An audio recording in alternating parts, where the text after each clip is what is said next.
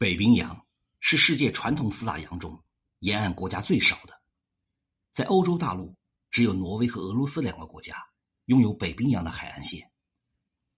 在欧洲大陆的国家中，北欧的瑞典和芬兰处于北极圈以内，而且两国距离北冰洋都非常近。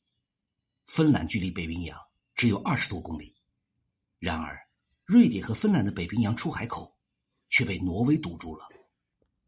历史上，瑞典和芬兰都曾经拥有过北冰洋的出海口，但一九零五年，挪威通过全民公投的方式脱离瑞典独立以后，瑞典在北冰洋的海岸线。一夜清空。芬兰在一九一七年脱离俄国独立时，也拥有过北冰洋的海岸线，但一九四七年，芬兰在北冰洋的海岸线也一夜清零了。挪威成为了欧洲大陆的北欧国家中唯一拥有北冰洋海岸线的国家。为什么挪威可以独占北冰洋的出海口呢？现在的北欧五国主要可以归为两大民族：芬兰的主要民族。为索米人，芬兰语是欧洲少有的非印欧语系的语种。芬兰人的祖先长期以来一直过着渔猎式的生活，生活相对固定。公元十一世纪之前，索米人主要活跃在今天的芬兰以及北冰洋沿岸。丹麦、瑞典、冰岛和挪威的祖先是日耳曼人的一支维京人，虽然同属于北欧，但与索米人安于现状的社会形态相反。维京人自公元七世纪时期就不断发动对外扩张。维京人早期以出海捕鱼为生。公元八到十世纪，琥珀贸易的扩大刺激了维京人对外劫掠，寻找深的生存空间。根据生活地域的不同，他们选择了不同的扩张方向，逐渐分化成了三个细分民族。一部分维京人选择向南扩张，也就是后来的丹麦人；一部分维京人向东。帮助东斯拉夫人打仗，建立了政权，也就是后来的瑞典人。还有部分维京人向北极方向扩张，就是后来的挪威人。在古代，由于人们破冰技术相对落后，天寒地冻的北冰洋和北极地区并非是瑞典和丹麦的争夺重点。地理位置相对靠北的挪威率先沿着海岸向北，占有了漫长的北冰洋海岸线。挪威人还不断的西进，一度抵达了法罗群岛。冰岛和北美洲。除此之外，地形的因素也影响了瑞典和芬兰往北冰洋方向扩张。斯堪的纳维亚山脉沿着海岸呈东北到西南走向分布，长度长达一千七百多公里，宽约两百到六百公里，平均海拔在一千米左右。瑞典人和芬兰人如果要抵达大西洋和北冰洋的沿岸，就需要翻山越岭，这在古代是很难实现的。而挪威人可以顺利的沿着海岸线，在大西洋和北冰洋一带定居生活。维京人在对外劫掠中接触到了基督教文明和先进的生产方式。丹麦在公元十世纪率先建立了封建国家，随后瑞典和挪威也建立了政权。丹麦凭借着扼守波罗的海到北海交通要道的优势，成为了维京三国中实力最强劲的国家。瑞典也不甘落后，向东发动了对芬兰的东征。因为有部分索米人生活在北冰洋沿岸，但北冰洋沿岸天寒地冻的环境在当时并没有太多的利用价值，使得北冰洋沿岸地区并没有严格意义上的国界线。北冰洋沿岸地区以挪威人为主，少数的索米人部落也生活在这儿。瑞典的重点开发方向依然是在波罗的海沿岸的瑞典本土和芬兰。瑞典开始对芬兰统治长达六个多世纪，瑞典语也成为了芬兰的官方语言。芬兰的纳入使得瑞典有了和丹麦掰手腕的资本。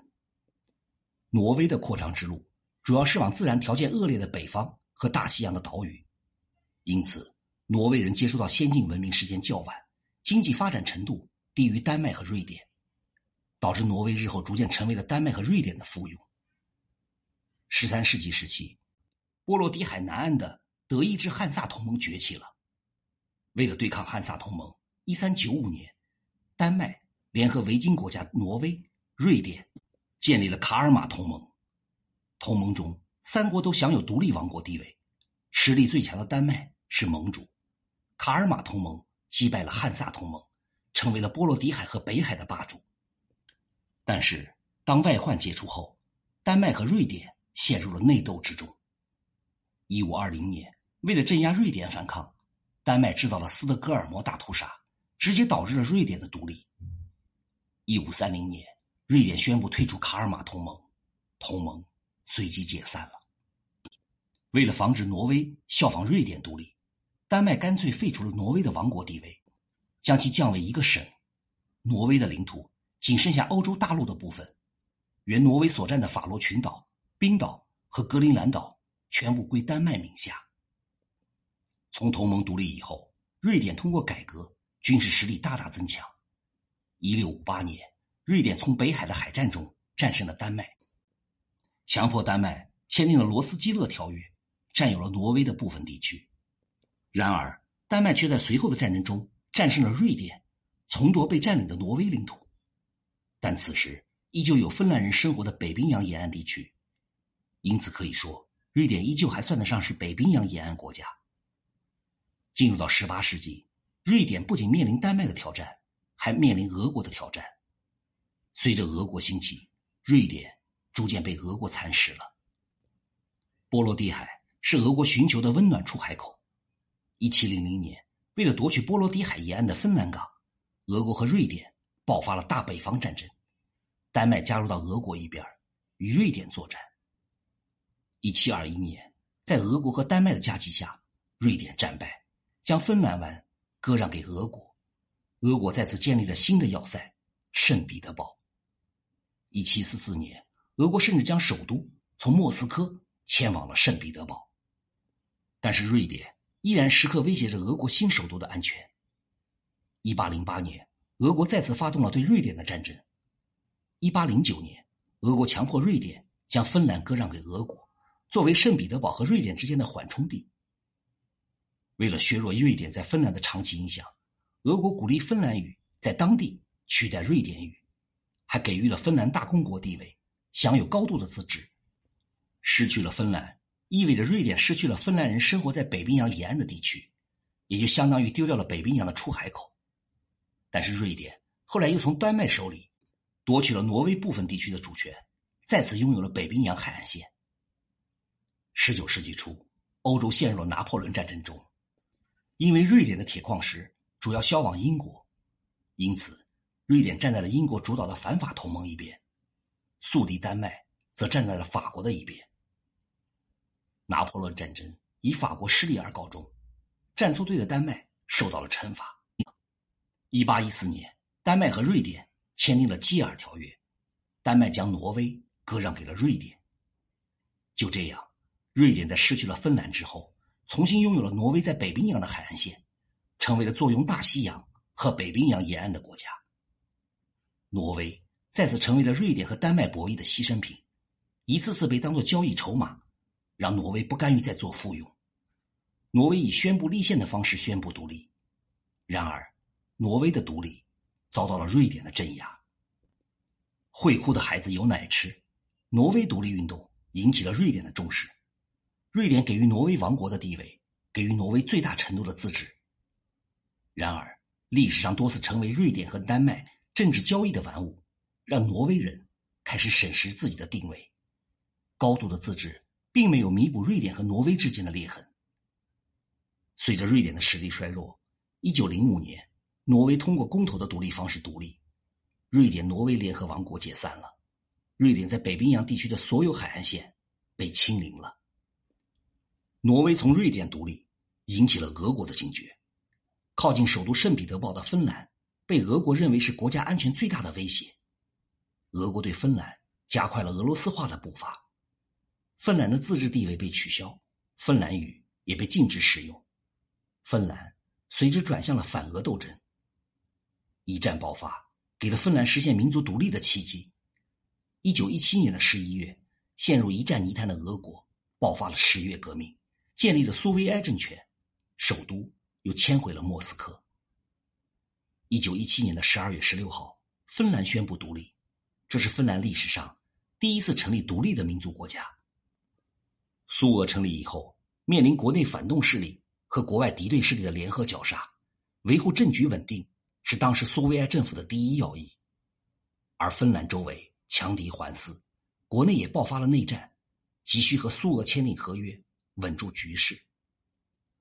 一九二零年，苏俄和芬兰签订了塔尔图条约，条约中规定，把与芬兰最东北边界的贝柴摩地区以及卡雷利亚地下划给芬兰。